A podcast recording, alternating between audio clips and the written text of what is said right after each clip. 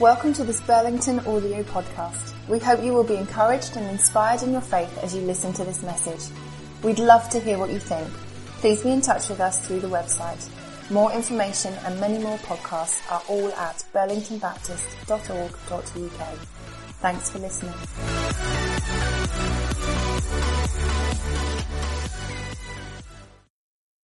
Okay, we're on a journey uh, together. If you're jour- joining us uh, today for this part of the journey, you're very welcome, and uh, just like the Underground, you can hop on and hop off. So we hope you enjoy the ride uh, this morning as you hop on with us. The destination of this particular uh, tube will take us all the way to Easter uh, Sunday.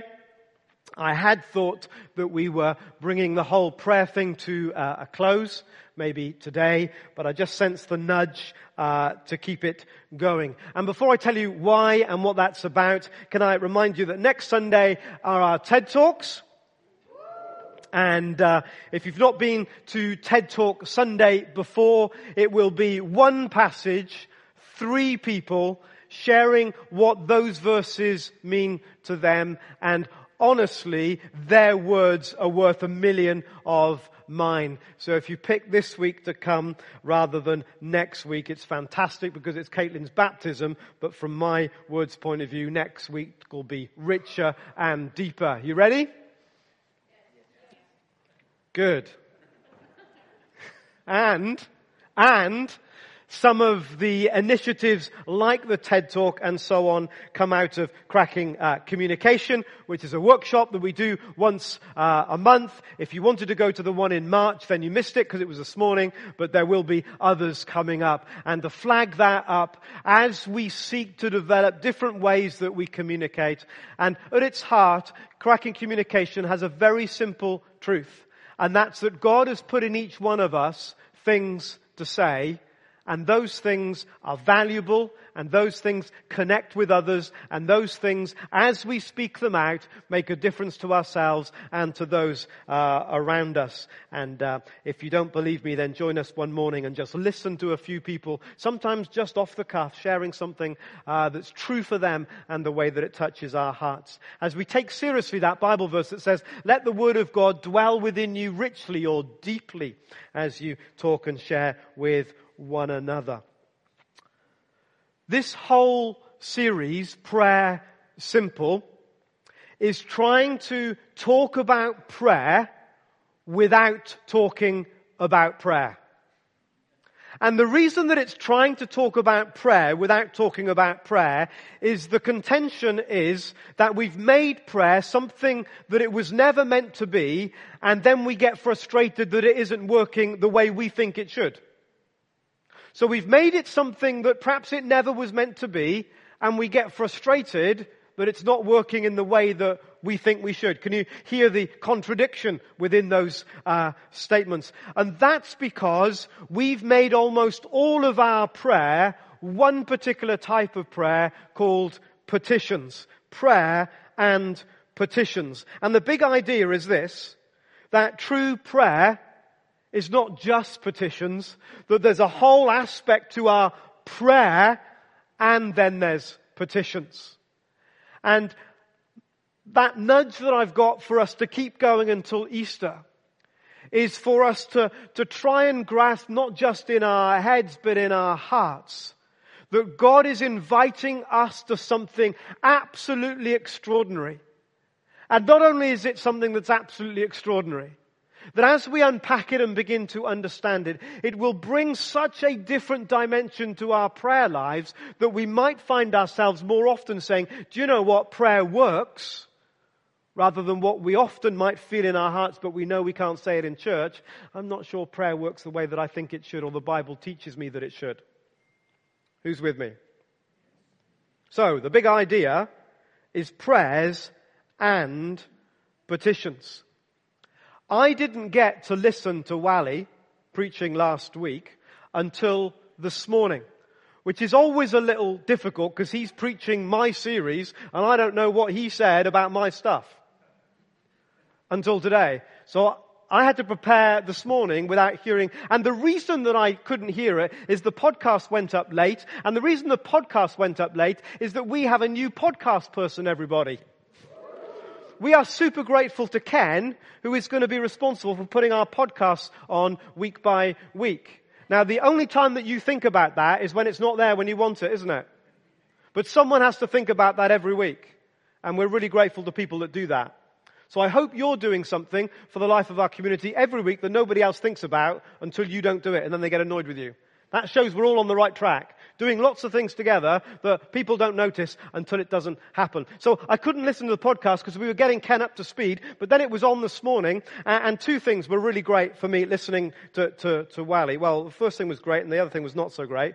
The first thing that was great is that he started setting up what I thought I was going to say this morning, without any kind of uh kind of collusion or conversation. Uh, and the second thing that was great, maybe there's three things, second thing that was great is that without any prodding from me, he started off by saying, have you done your homework? And you know, I just loved him for that, because we've had all these awkward conversations, haven't we? Who can remember last week? And no one can, and a couple of people scrape the barrel and have a crack. And who did anything since last week? And a couple of people raised their hands just to make me feel more comfortable. Uh, and so I was thrilled that he put you through the awkward moment. And uh, uh, uh, but but then the thing that was not quite so good. Can I be honest with you?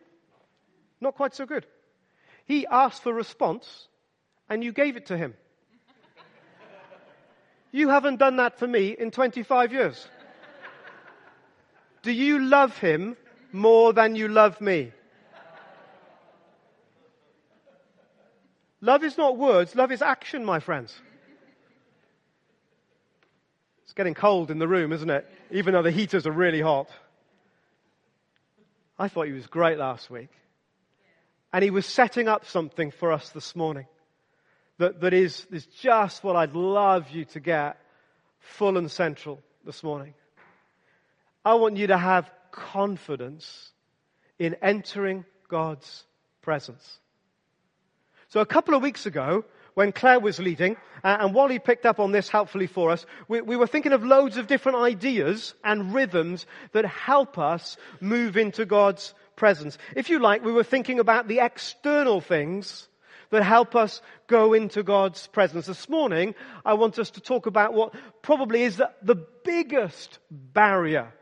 It's not, can I do those external things? The biggest barrier to going into God's presence is usually the internal ones. It's what's going on on the inside that creates a ceiling for us in almost all of our lives in different ways. And it's exactly the same with prayer. What's going on on the inside will either catapult us into God's presence or make us somewhat nervous or anxious about going in. You see, the big idea is that prayer is to be prayer, not just petitions, a list of things we want God to do. And caught up in that big idea is this. Prayer is my response to God's invitation. That's what prayer is. It's me responding to God's invitation to come into His presence. So, how am I responding, R S V P, R S V P, to God's invitation? Well, when you get an invitation, the first thing you want to know is, what is it? Is it fancy dress? Some of you go, yeah. Others of you die inside when you hear it's fancy dress. Is it a summer ball and you'll have to dance? Some of you go, yeah. And others of you die inside when you know you might have to dance. Are the kids invited? Please don't let the kids be invited. Please, please. The kids aren't invited. Yes! Sorry for all the kids in the room. You are loved, and we love to take you along to all our social gatherings.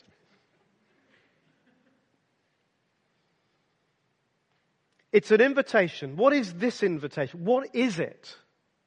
This is an invitation, and this is what we've been saying over these last weeks, just setting this up. This is an invitation into the relationship that lies at the heart of the universe.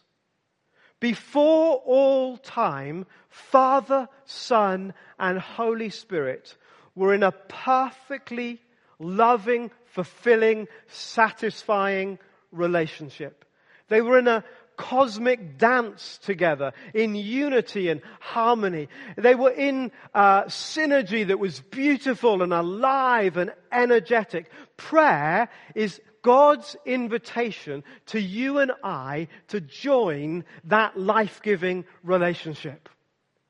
Despite my muddle, my mistakes, and my mess, I am invited to join that life-giving relationship. That's it. That's the invitation of prayer every moment of every day. And the religious people hated it. Because religious people like rules and things to do. And they couldn't stand this invitation that Jesus was giving for people to just come into God's presence and enjoy Him. The religious people said, but what about the rules? Someone tell them about the rules. And Jesus was like, the rule is this, come into my presence. That's the rule. And they hated Him so much they put Him on a cross. That's what religious people kind of do sometimes. Religious people can be quite ugly in their behavior. And you can see perhaps why. Either Jesus was utterly deluded, or what He was saying, what He was offering, was the most remarkable thing anyone has ever been offered. For at the heart of the universe is the deepest, most secure, most satisfying, most fulfilling, most loving relationship within God, and you are invited in. Turn to someone next to you and say, that's pretty cool. Now, turn to someone next to you and say, that's pretty cool, as if Wally had asked you to do it. Come on, people.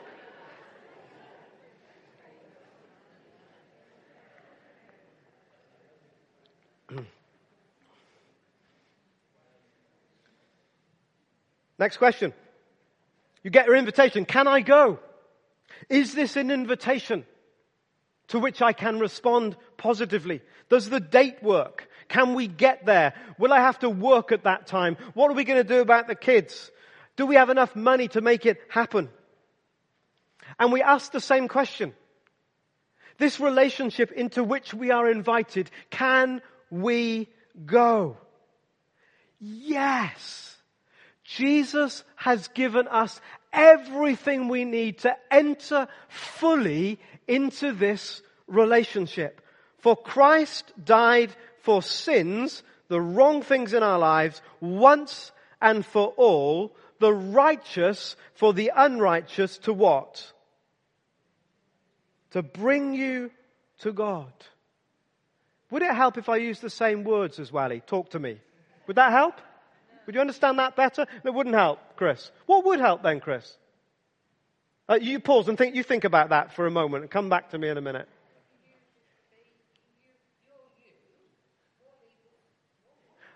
I, I, I, Wally was Wally.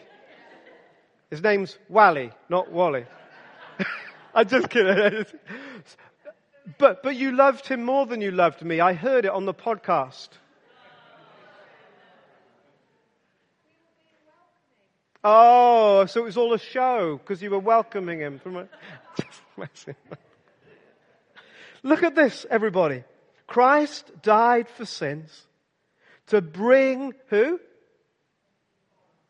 You, us, to God. Let's slow right down here and pick up those verses that, that, that Dan read to us. I'll put a bit of them on the screen.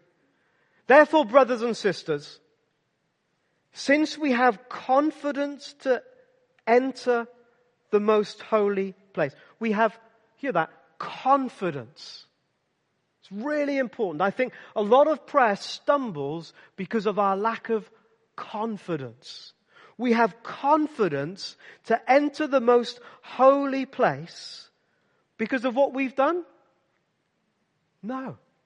Confidence not because of you or because of me, but confidence because of Him to enter the holy place by the blood of Jesus, by a new living way opened up for us through the curtain. The curtain was a, a massive curtain uh, towards the height of this building that stood in the temple, and they imagined, because God can't fit in a square box, but they imagined to help them with their worship, and God gave them this kind of metaphor, this image to help them, that that God was kind of behind the curtain and the people couldn't get in because God is holy and pure and the people weren't. And so there was this big curtain. And it says that when Jesus died, the curtain, this massive curtain, was ripped from the top where no one could reach, only God could have done it, right the way to the bottom to say that the way is opened up into his presence. And that's what these verses in Hebrews are talking about.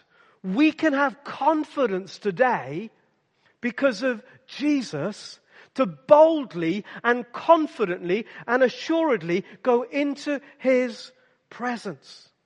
Is everybody really hot in here? Could we risk whacking that thermostat down before I disappear into a pool of liquid? You see, we rate our boldness to go into God's presence on how good we are. Maybe it's just me, but I'll risk sharing it to see if you can identify with it. If I have lived what I think is quite a good Christian day, then I feel quite confident going into God's presence, because he must be chuffed to beans with all the wonderful things that I've achieved that day. He must be delighted with it all. But if I haven't quite lived up to my own expectations, can't imagine what God must think, and I must be a little oh, not sure about going into his presence today. You with me? All, all wrong. That, that, that mindset, that idea, that thought, that way of thinking, that understanding is absolutely, totally wrong. Here's the bad news before we get to the good news. The bad news is, and it's tucked away in a verse in Isaiah, but you can find it all over the place. It says, all of us become like one who, have become like one who is unclean, and all our sinful acts are like filthy rags. No. All our righteous acts. In other words, at the end of a day where I'm quite chuffed because I've helped someone cross the road even though they didn't go, and I feel a bit, want to go, and I feel a bit like, hey, I've been kind of good for God today. I've done a few things. When I'm feeling all kind of a little cocky about how things have gone today, I'm, I'm, I'm winning today. I'm on fire today. Those righteous acts are like, wow, that's not good news. So my, my acts that feel like filthy rags are filthy rags, and my acts that feel like I'm doing really well, they're also like filthy rags. Because there might be tiny little bits of adjustment in my day about how good I am, but compared to the purity of heaven, the whole thing, my mixed motives, my dis, my failures, my doubt, my uncertainties, my lack of belief in it, the whole lot, It doesn't, it doesn't matter whether I did one or two good things here and there, or I didn't, that there's still this massive gap between who I could have been and should have been and who I am. And so to put confidence in anything that I do to somehow make me more acceptable to God at the end of a day or at the end of a week, maybe we skipped in this morning, I've been pretty good this week, I've done my prayer time and my Bible study every day, God's going to be thrilled to bits with me. Or actually, oh... I missed it on Thursday and Wednesday and Tuesday. God's not going to be very pleased. Do you know what? You can turn to the person next to you and you can say, do you know what? This morning I'm as good as you. Because you are. Doesn't matter. Go on. Talk to me. Or talk to them. Whatever he said, do it. Whatever he says, do it. Because you can.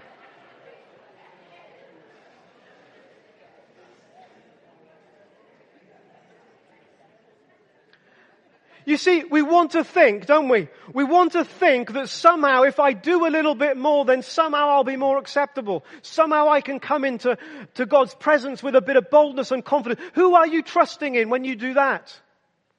You're trusting in yourself. You're saying, I can do this. I can make myself acceptable to God. I can put myself in a place where God thinks, wow, look at him, he's wonderful. And God does think that about us in one sense, but not about all the things that we that we do. And and maybe at first it's hard to get our minds and our hearts around, because we like the idea that if we can try a bit harder, then maybe I'll be more acceptable.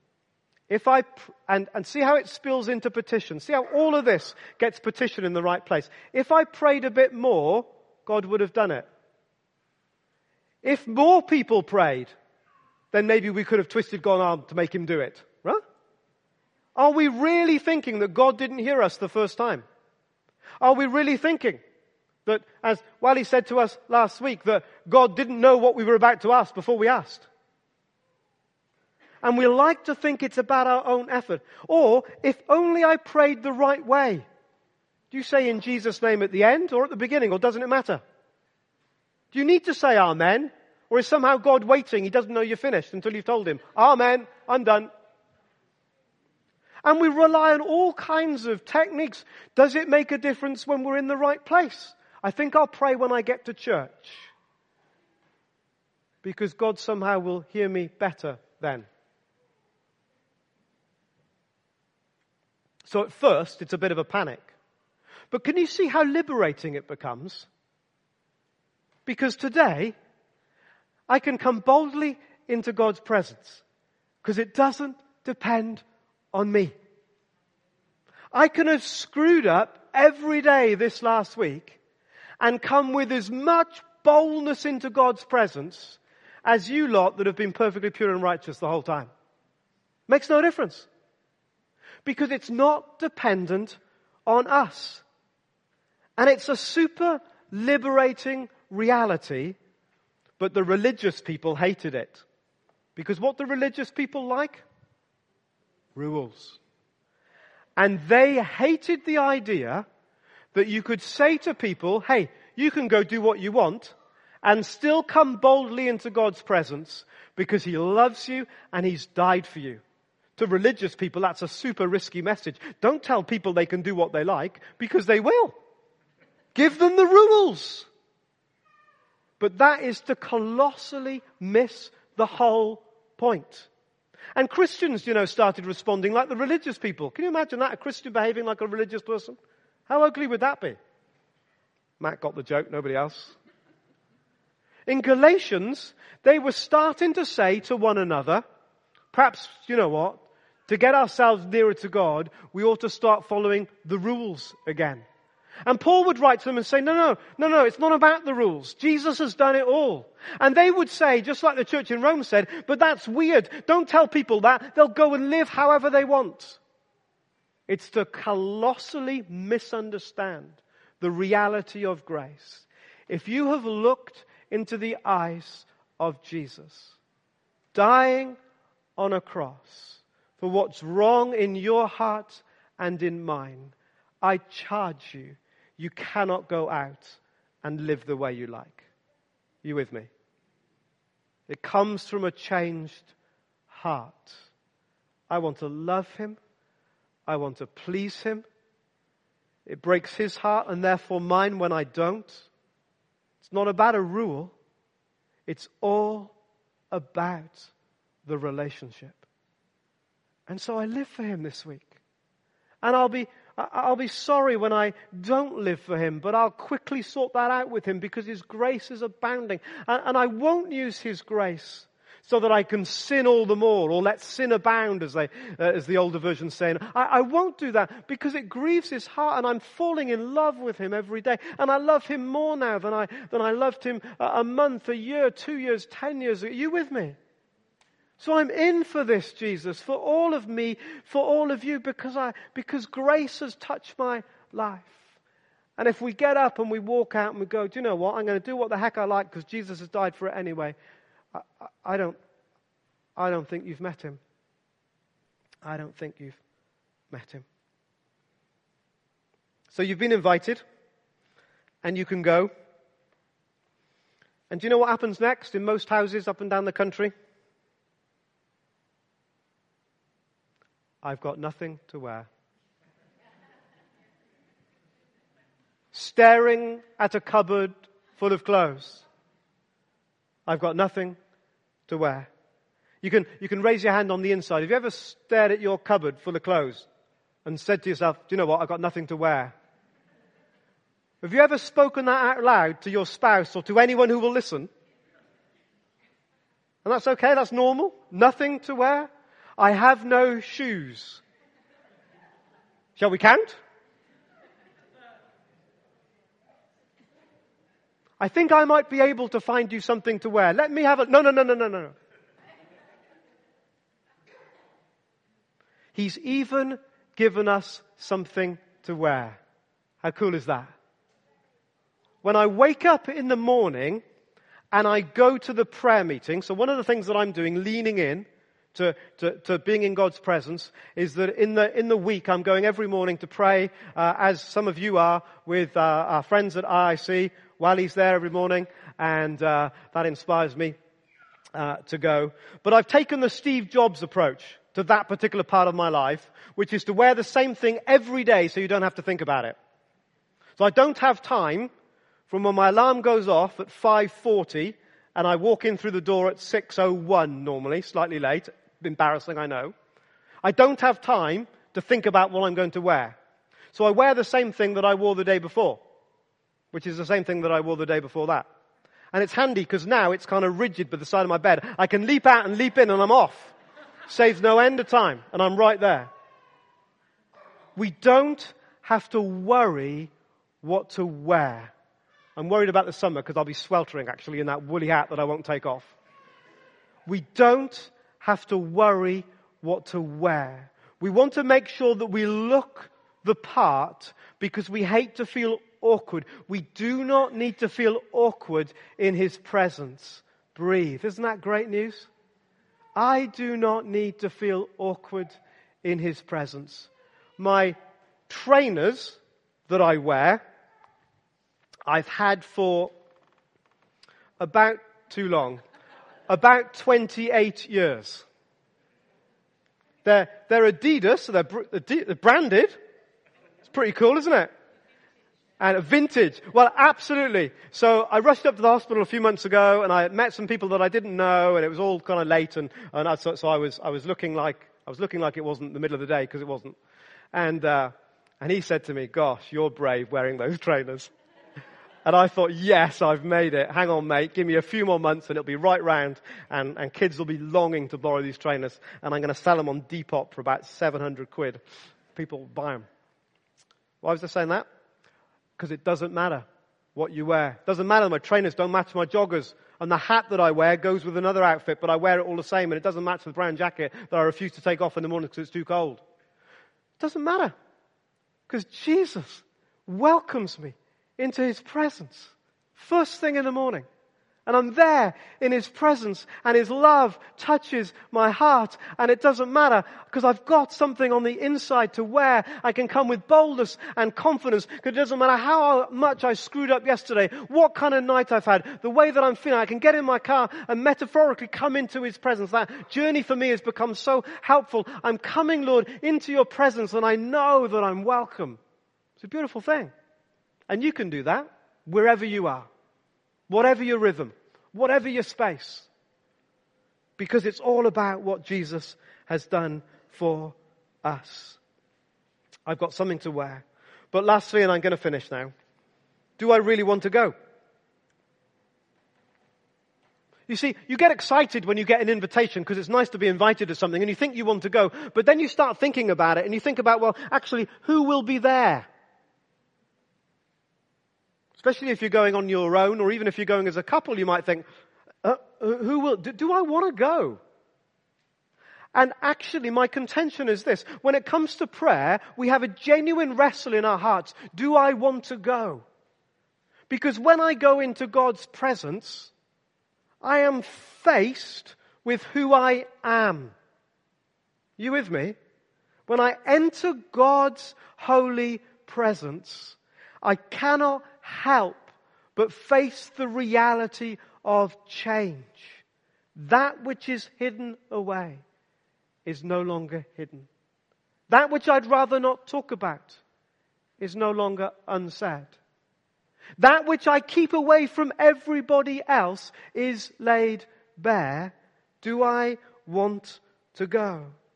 And I marvel at the psalmist who sometimes says, well, I just long for God.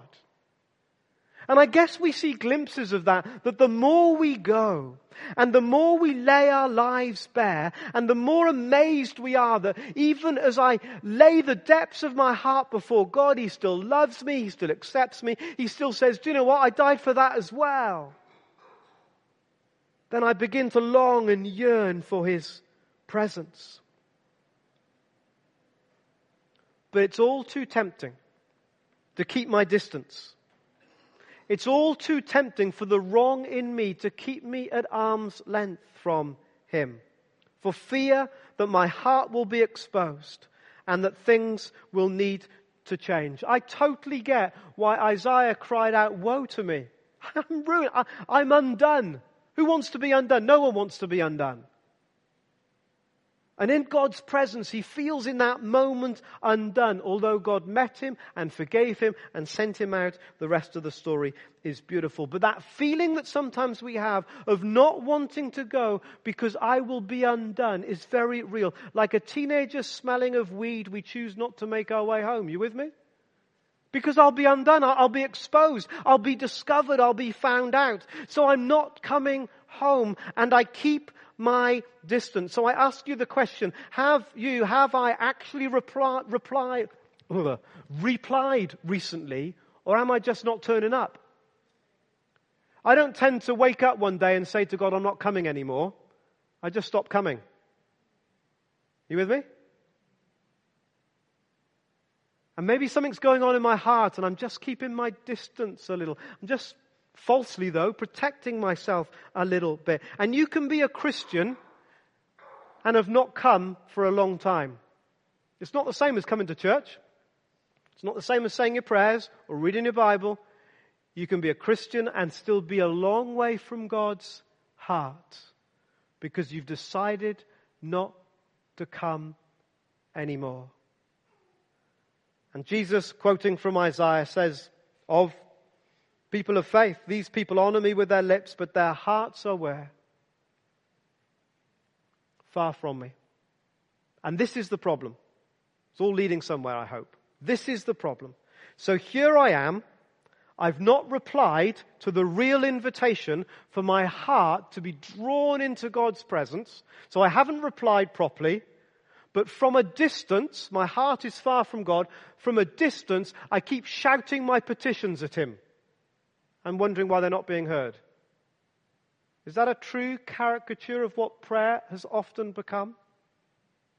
I'm keeping my distance from Him, but God, I still need you to do this and this. And why haven't you done that? And I've been praying about that for months while I stand over here and protect my heart, and you're still not doing it, and I'm angry with you now. And it misses the whole point that it's about relationship. And so instead of dealing with our hearts and coming in close, we think, well, if I shout louder, then God will do it.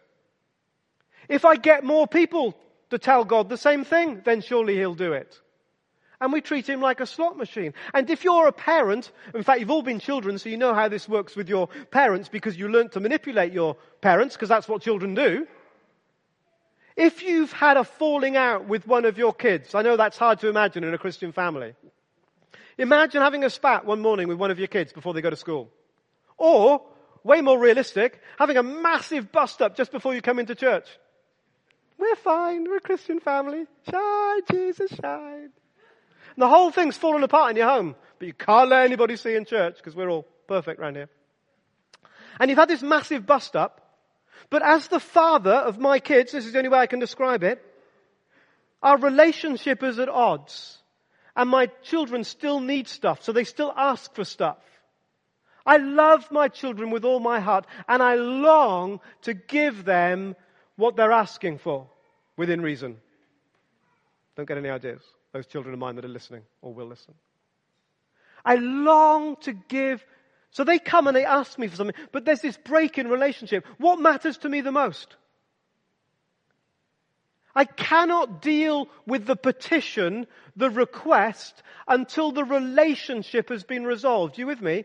because that's what matters way, way more than anything they're asking for. Of course I'll give you what you're asking, but come, let's fix what's wrong between us. And that's where we are with God so often. He's like, whatever to your list, we can sort all that out, but I want your heart.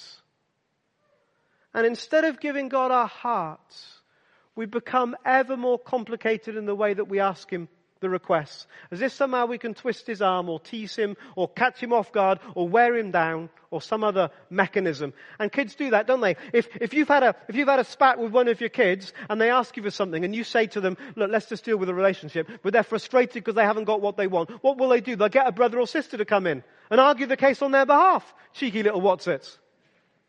And I tell you, as a parent, you become even more resistant when they get someone else to ask you for the same thing. Don't you? Or is that just me? I get very resistant. Gosh, how dare you try and manipulate me like that?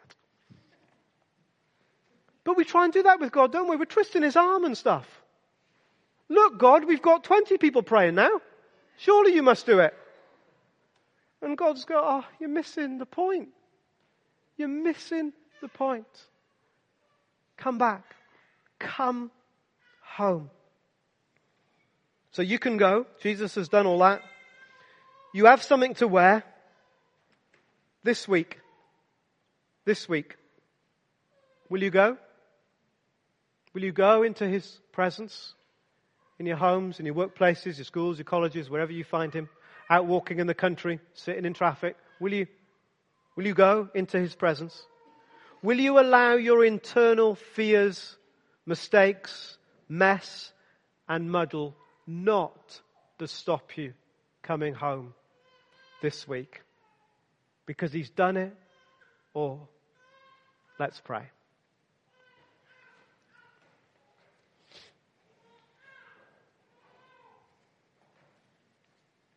Father, just help us to understand where this lands for us. Help us make sense of what you're saying. Help us to understand the reality that perhaps our petitions are never right if our prayer, our being in your presence, is always wrong. And we can focus on asking you the same thing in different ways. We can use different techniques. We can get more people to ask the same thing. And all the while, you're calling us back home, back into your heart. Because all that you give to us, and all that you long to give to us as a loving Father, flows out of relationship.